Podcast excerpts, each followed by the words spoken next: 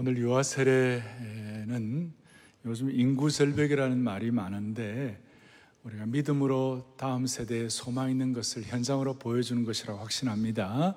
생육하고 번성을 하는 하나님의 창조론적인 사명에 그게 응답하는 것입니다. 창조론적 응전이다. 좀 어려운 말로 그런 얘기 하는데 아무쪼록 한국 교회가 다음 세대 믿음으로 잘 계승해 가지고 어, 세계 선교를 마무리하는데 멋지게 쓰임 받기를 소망합니다.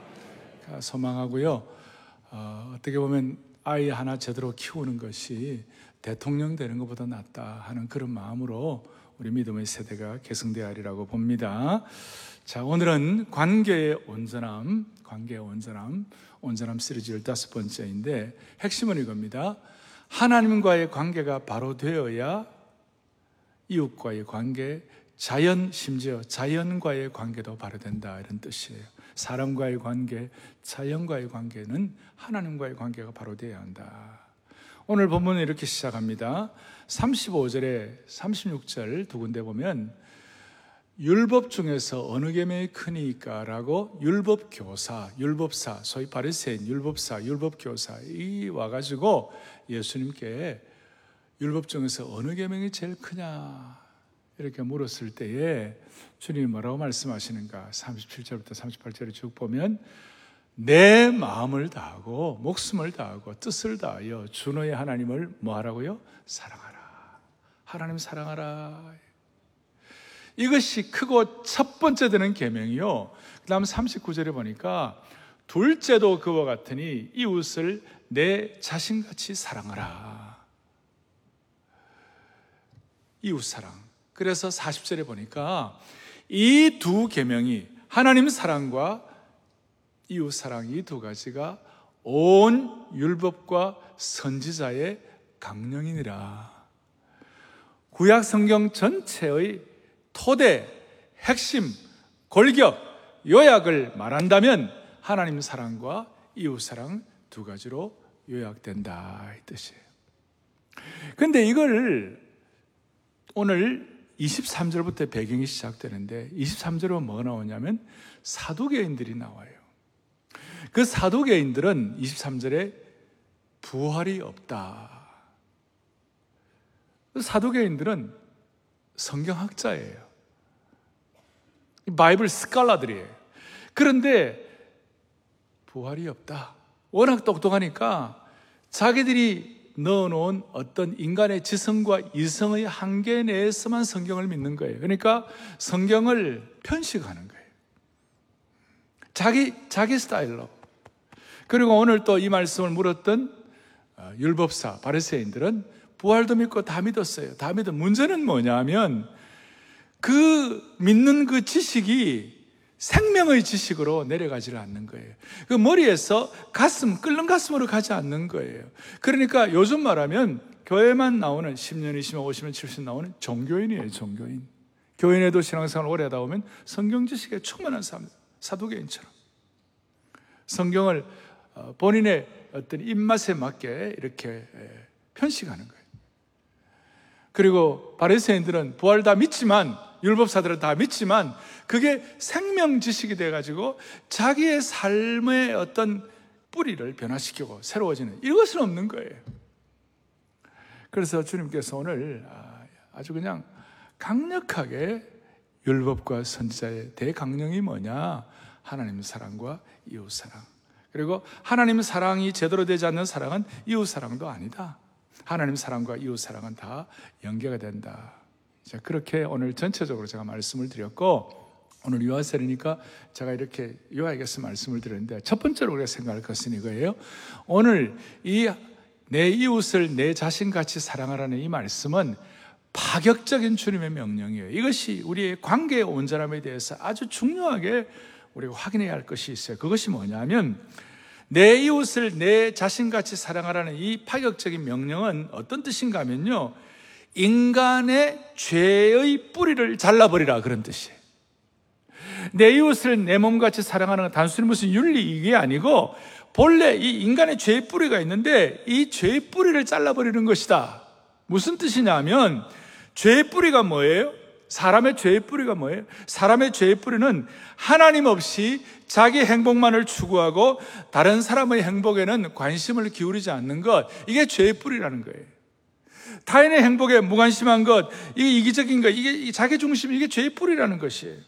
왜냐하면 본래 이웃과 또 사랑하는 가족과 또 주위에 관심을 겨고 사랑과의 관계를 하게 되어 있는데 딱 범죄하고 불순종하는 그 순간부터 부부 사이가 깨어지고 아담과 깨어지고 부자 사이가 깨어지고 아담과 가인의 관계가 깨어지고 형제 사이가 깨어지고 가인과 아벨의 관계가 다 깨어지는 이만 죄의 죄 죄가 막 이렇게 막 이렇게 막 드러나는 것이에요. 드러나는 것이.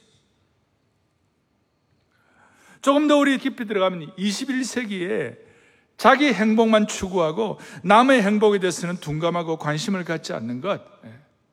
아니, 이 자기 행복만 추구하는 것이 죄인 줄도 모르고 있는 거. 이게 문제라는 것이에요. 자, 창조의 질서가 본래 하나님이 창조하실 때 자연스러운 자기 사랑은 그건 좋은 거예요. 여러분, 추우면 따뜻하게 하고 싶고, 더우면 시원하게 하고 싶고, 또 먹고 싶은 거 먹고 싶고, 입고 싶은 거 입는 것. 이런 것들은 자연스러운 자기 사랑이에요. 삶의 어, 여유와 보람을 갖고 싶은 거, 누구나 다 그렇게 하고 싶어 하는 거. 그건 자연스러운 거예요. 코로나 시대에 우리가 건강하게 코로나에 전염되지 아니하고 잘 이렇게 보호받고 살고 싶은 것, 이거 죄가 아니에요. 자연스러운 거예요. 그런데 문제는 우리가 범죄하고 난 다음에 인간의 죄로 이 자기 사랑이 오염돼 버린 거예요. 자연스러운 창조 질서의 자기 사랑이 어떻게 되느냐? 오염된 자기 사랑이 되어 버린 거예요. 자연스러운 창조의 자연스러운 자기 사랑이 이 죄 때문에 오염된 자기 사랑이 되었다는 것이에요. 그러니 내 이웃을 내 자신같이 내 몸같이 사랑하라는 이 주님의 강력한 이 율법이요 강령인 이걸 말씀하시는 그 순간 오염된 자기 사랑의 죄악의 뿌리를 끊어라 그 말이에요. 오염된 자기 사랑의 핵심이 뭡니까? 자기만 행복하면 행복해질 수 있다고 생각하는 거예요. 다른 사람의 행복에 대해서는 고려하지 않게 되고 다른 사람의 행복에 대해서 눈을 감아버리고 그러니까 배려도 안 하고 남 생각도 안 하고 자기밖에 모르고 모든 사람들이 그렇잖아요. 여러분, 자기만 행복하면 행복해집니까?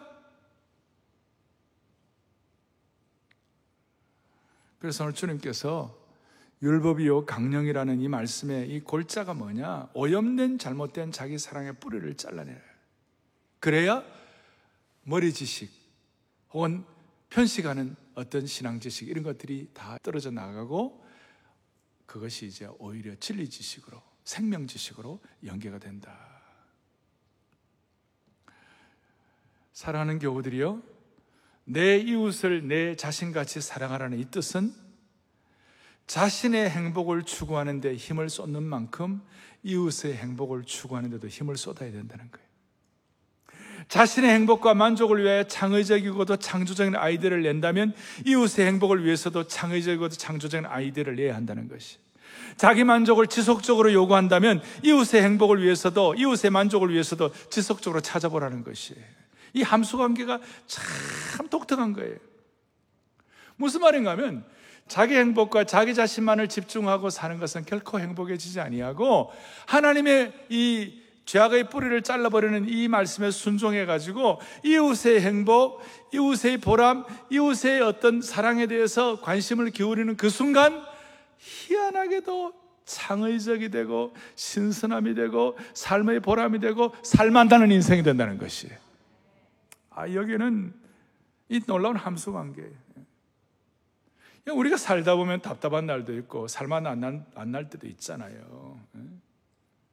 그런데 자기 사랑의 창의성을, 자기 사랑의 집중력을, 자기 만족에 대한 어떤 추구권, 이걸 동일하게 이웃을 위하여 그 마음을 가지고 창의적이 되고 집중하고 이렇게 하면 희한한 일이 벌어진다는 것이.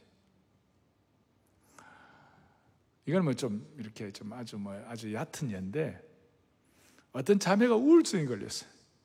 그래가지고 하, 힘들어하다가 길가에 그 돌아다니는 그 길냥이들 있죠. 고양이 길 잃어버리는 그 길냥이들을 향하여 음식을 좀 제공하고 뭐 그래 하다 보니까 이상하게 우울증이 사라져 버렸다는 것이. 별로. 여러분, 우리가 단기 선교도 가보면요. 단기 선교 갔다 온 분 가운데 열받아가지고 힘들어하고 고통을 내가 거의 본 적이 없어요. 어려운 지역에 단기 선교 갔다 오고 나면요. 그분들 섬기고 오면 사람들이 다 밝아지는 것이. 예. 다 그, 그 성교에 대한 마음을 가지고 이웃을 사랑하고 섬기는 마음을 가지고 장의력을 갖고 헌신의 마음을 가지고 이것이 무슨 감정의 문제가 아니라 생활 방식으로 이해해 가지고 집중하다 보면 자기가 행복해지는 것이 또 가만히 계시네. 예? 그래서 이 파격적인 명령일 뿐만 아니라 두 번째 중요한 것은 뭐냐면요. 내 이웃을 내 자신같이 사랑하라는 그 말의 핵심은 뭐냐면 이 관계에 대한 온전한 관계를 올라가는 이 중요한 것이 이게 핵심이 뭐냐면요. 남이 잘 돼야 내가 잘 되는 것이. 너가 잘 돼야 내가 잘 되는 것이. 너가 살아야 내가 사는 것이. 오늘 이것을, 오늘 이 예배 오신 여러분들과 제가 평생을 집중하면요. 하나님이 여러분들의 삶을 반드시 보람 있게 하실 것이. 신선하고, 감사하고, 반짝반짝 감격이 되고. 여러분, 저와 여러분이 정말 참된 자기 사랑을 하고 싶다면 비결은 딱 하나예요. 이웃을 참되게 사랑하면 참된 사랑이 오는 것이. 그리고 여러분들의 삶의 질을 높이고 그렇게 수준 있게 살고 싶으면 이웃 사랑에 대해서도 삶의 질을 높이고 이렇게 하면 자기의 삶도 질이 올라가게 되는 것이. 그래서 다시요. 어떨 때는 살만 안 나고 우울해지고 그럴 때요. 그럴 때마다 그래서 한번 내가 남들 한번 섬겨보자. 한번 내가 남들을 한번 성공시켜보자 하는 그 마음 갖는 순간 희한하게도 내 삶이 새로워지고 창의력이 있어지게 되고 희한하게도 그 마음을 갖는 순간 살만 나는 인생이 되는 거예요. 나는 이런 내용들을 우리 교회 순자님들을 통해서도 많이 봐요. 순자님들이 무슨 죄가 있습니까? 열심히 영혼들을 섬기고 뭐 있는 거 없는 거 다 해가지고 말씀으로 섬기고 자신의 시간 공간 다. 근데요 그렇게 하는 분들일수록 우리 순자님들을 통하여 내가 그분들의 진정한 삶의 행복을 제가 보는 거예요. 순자님들, 순자님들 그래요 안 그래? 너무 감사한 일이에요. 예? 그러니까 저 자신도 마찬가지예요. 어떨 때 좀 짐지고 어려울 때마다 야 어떻게 하면 내가 성도들 효과적으로 섬길 수 없을까? 어떻게 하면 더 높은 품격을 가지고 섬길 수 없을까? 어떻게 하면 좀 하나라도 좀 어떻게 더 잘할 수 없을까? 발명왕 에디슨을 알 겁니다. 에디슨의 마음은 어떻게 하면 사람들에게 좀 빛을 줄 수 없을까? 그 연구하고 실험했어요. 하나님이 남들을 위하여 그렇게 애쓴다고 할 때에 하나님이 그에게 강력한 창의력을 주셔가지고 그 전구, 빛을 발하는 전구를 발명하게 해주셨어요. 그래서 캄캄한 밤이 에디슨의 전구를 통하여 밝아졌습니다. 이제 우리 130년, 뭐 120년, 110년 전에 한국에 이 전구가 들어왔어요. 그리고 이 전구가 들어오는 곳마다 어둠이 사라졌어요. 그리고 특별히 대한민국에 전구가 들어오는 곳마다 산골짜기마다 전기가 들어오는 곳마다 귀신이 사라져 버렸어요. 칠성당 귀신, 선왕당 귀신, 처녀 귀신, 달걀 귀신 다 날아가 버렸어요. 빛을 어떻게 행복해 줄 수 있나? 요 하는 마음 갖고 있는 동안에 그것이 다른 사람을 살리고 자신도 사는 거예요. 예, 사는 거예요. 저는 삼국지의 여러 인물들 가운데 뭐 많은 사람 유비를 좋아하고 어떤 사람들은 뭐 관우를 좋아하고 뭐 장비 좋아하는 사람 많이 없었어요. 그런데 또 제갈공명을 좋아하고 다 그러는데요. 저는 삼국지물 가운데 누구를 좋아하느냐면요. 저는 조자룡을 좋아해요. 왜 조자룡을 좋아하는가? 이유는 남을 성공시키는 사람이에요. 조자룡이 가는 곳마다 그 주위가 따뜻해졌어요. 궁극적으로 조자룡을 통하여 총나라가 제대로 세워졌어요. 그런데 제가 이 얘기를 말씀드리냐면 우리나라는 어쩐 일인지, 어찌된 일인지 남을 공격하고, 남을 넘어뜨리고, 남을 어떻게 그렇게 그런 사람들, 똑똑한 사람들 가운데 어쩌죠 해가지고 리더가 된 사람들은 꽤 많아요. 남을 세워주고, 남을 성공시키고, 남 잘 되는 거 박수 치는 사람이 리더가 돼야 되는 것이에요. 그래서 저는 기도해요. 남을 살리는 리더가 이 민족의 지도자가 되게 하여 주십시오. 남을 살리는 사람들이 많아지는 이 민족이 되게 하여 주십시오. 좀 이 코로나 어려운 시대에 남 잘 돼야 내가 잘 된다 생각하셔야 돼요. 남이 잘 돼야 우리가 잘 되는 거예요. 남을 배려해야 우리도 배려받는 것이에요. 이 민족의 품격 올라가야 되는 것이에요. 대표적인 예가 우리 예수님이십니다. 예수님처럼 남을 세워주는 분이 어디에 있습니까?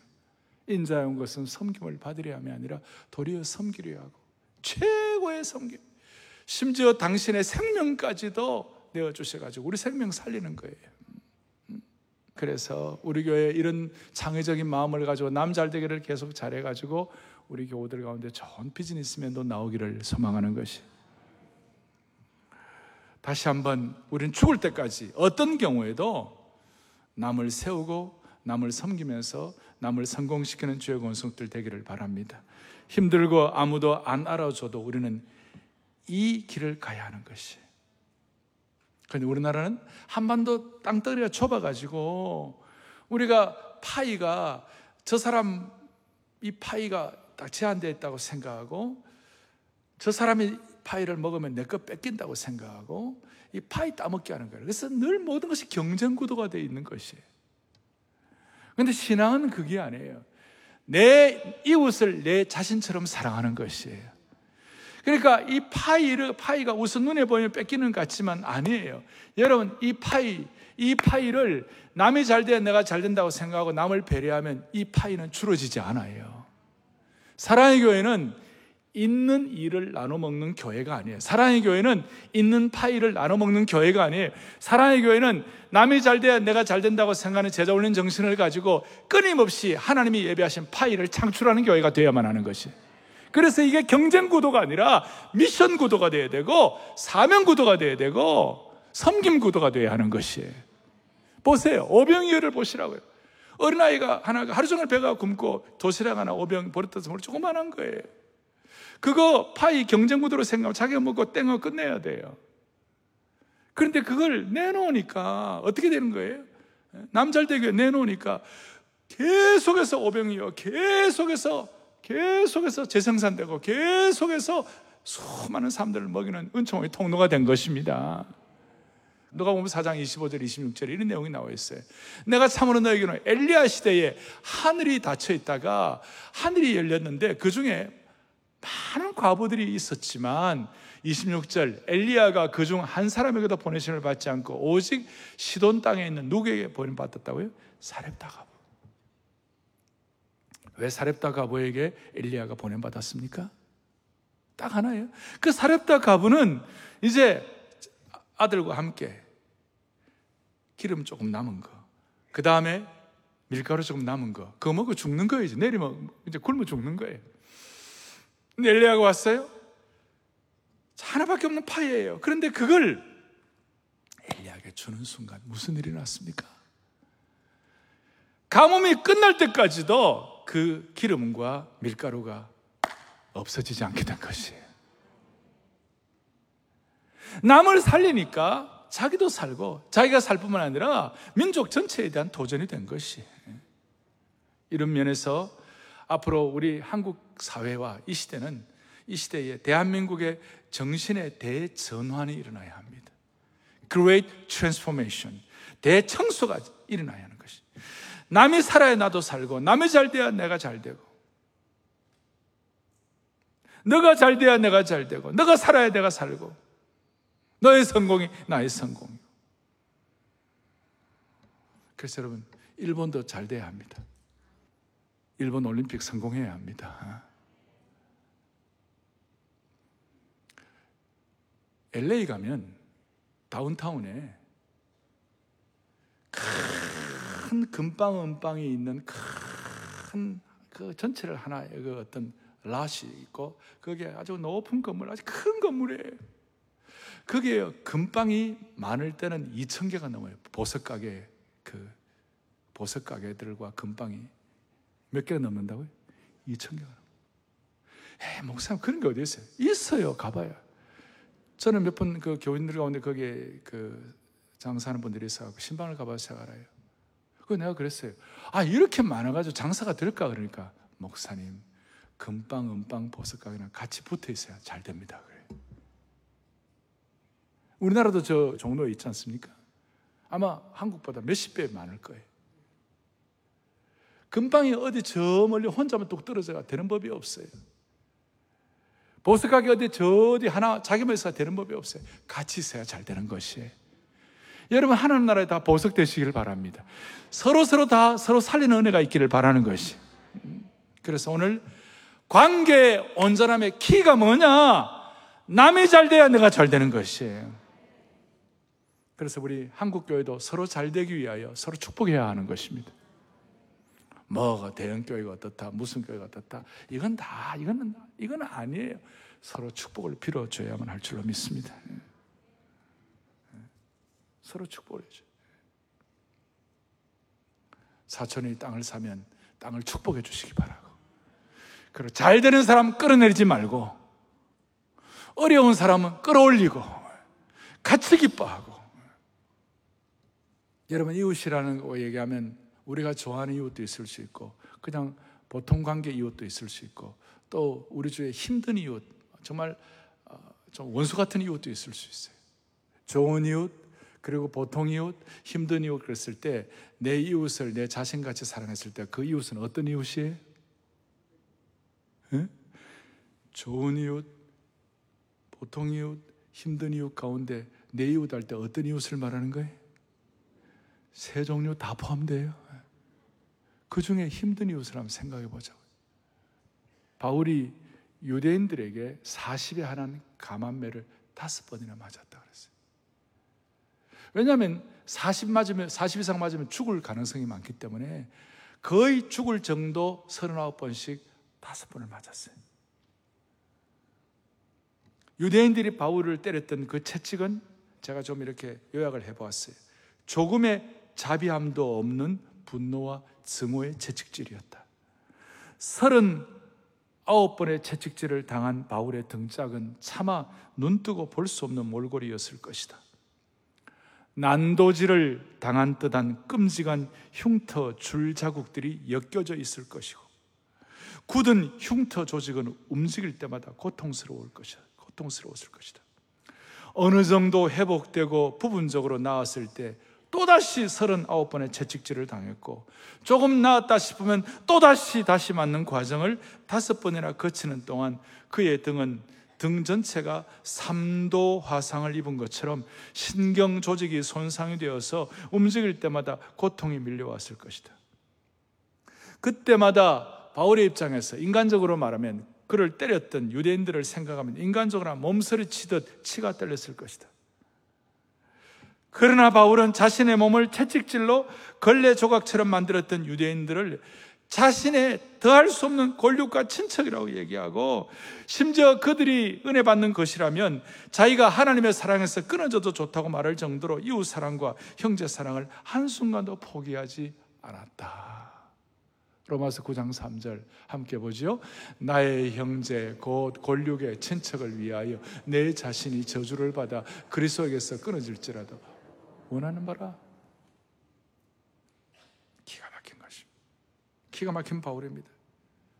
이것이야말로 오염되고 타락한 자기 사랑의 죄악의 뿌리를 끊는 파격적으로 끊어버리는 이웃 사랑의 실천이라고 말할 수 있는 것이에요.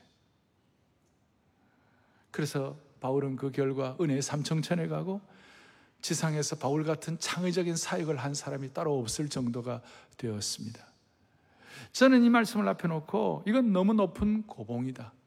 너무 높은 참 관계의 높은 정상이다. 이거 참, 참 내가 나는 이거 힘든데, 우리 다 힘든데, 그렇지만 여러분 고봉이라고 안 쳐다볼 수가 있습니까?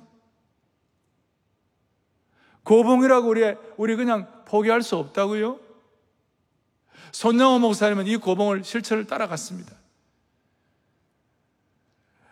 오늘 우리는 이 정도까지는 아니라 할지라도 적어도 남이 잘 돼야 내가 잘 된다. 네가 살아야 내가 산다. 나를 향한 창의력과 집중력과 그 다음에 추구하는 그것 그만큼 남을 위하여 추구하면 하나님이 기가 막힌 창의력을 주시고 신선함 주시고 살만나는 인생 만들어 주실 것이다. 그리고 한 가지만 더. 자, 파격적인 명령과 너가 잘 돼야 내가 잘 되는데 이것이 자연과의 관계에서도 동일하게 영향을 미친다는 것이. 그래서 하나님 사랑하면 자연도 사랑하게 되는 것이. 그리고 하나님 사랑하지 않으면 이 자연도 오염되는 것이. 제 말씀이 아니고 창세기 3장 17절에 뭐라고 나와 있습니까? 땅은 너로 말미암아 저주를 받았다. 불순종하고 범죄할 때 땅이 저주를 받는 것이 땅이 얼마나 저주를 받습니까? 예레미야에 보니까 이렇게 나와 있습니다. 예레미야 12장에 보니까 언제까지 이 땅에 슬퍼하며 온 지방의 채소가 마르리이까 짐승과 새들도 멸절하게 되었사오니 이는 이 땅의 주민들이 악하기 때문에 범죄가 죄악된 범죄가 오염된 범죄가 자연도 오염시키는 것이에요. 로마서 8장 19절 이하에 보면 피조물이 고대하는 바는 하나님의 아들들이 나타나는 것이니 그 바라는 것은 피조물도 썩어짐의 종로로 다는 데서 해방되기를 바란다. 하나님의 자녀들의 영광의 자유에 이르는 것이라 무슨 뜻입니까?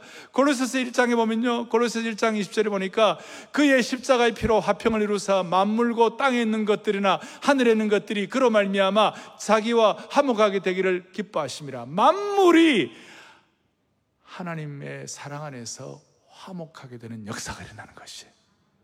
죄의 문제가 해결되기 시작하고 순종의 역사로 나타나기 시작하면 자연도 하나님과 화목하게 되는 것이. 그래서 여러분 예수 잘 믿는 지역에 가면요. 그것이 환경이 그렇게 좋아요. 예수 잘 믿는 정신으로 자연을 가꾸면요. 그 자연이 그렇게 아름다워요.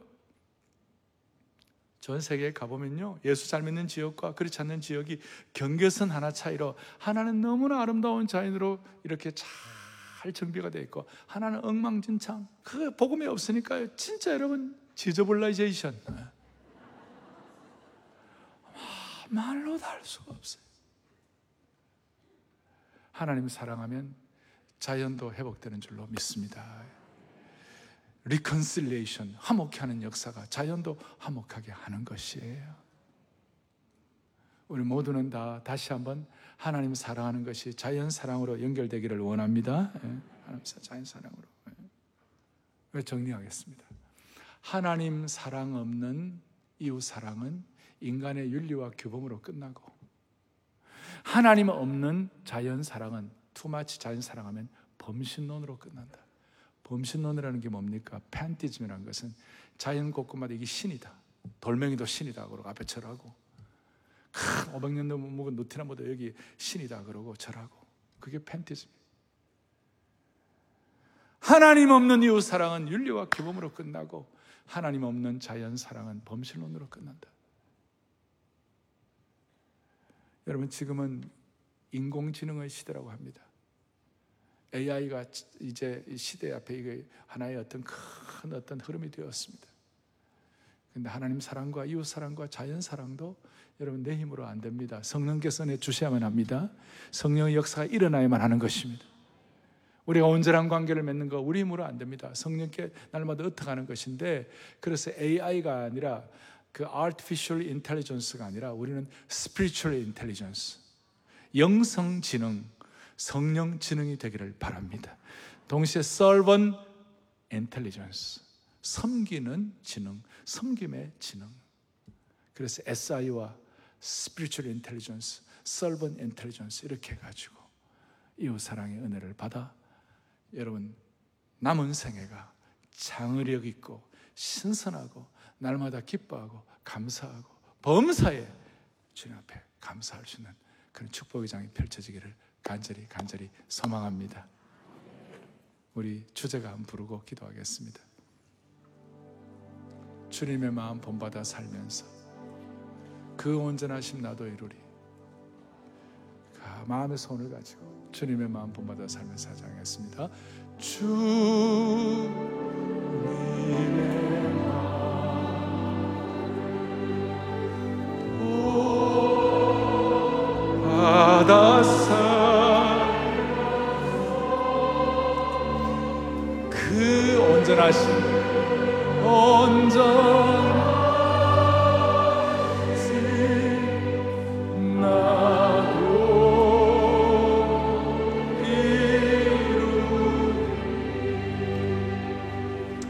그 온전하심 그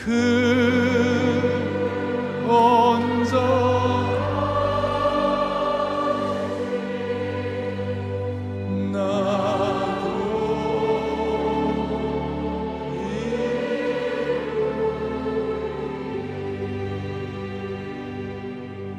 파격적인 명령을 순종하여 복음을 회복하면 자연도 회복된다고 말씀드렸습니다. 오늘 유아 세례 받은 모든 분들 저들의 세대에 이 아름다운 금숭왕산을 신앙으로 물려줄 수 있도록 우리 세대를 축복해 주시기를 소망합니다. 가슴에 손을 얹겠습니다. 하나님 오늘 너무 중요한 말씀 들었습니다. 이웃이 잘 돼야 너가 잘 돼야 내가 잘 된다는 이 신앙의 원칙 가지고 모두가 다 영적으로 성공하게 하여 주시옵시고 오늘 이 말씀이 우리의 삶의 온전함의 대헌장 되게 하여 주옵소서.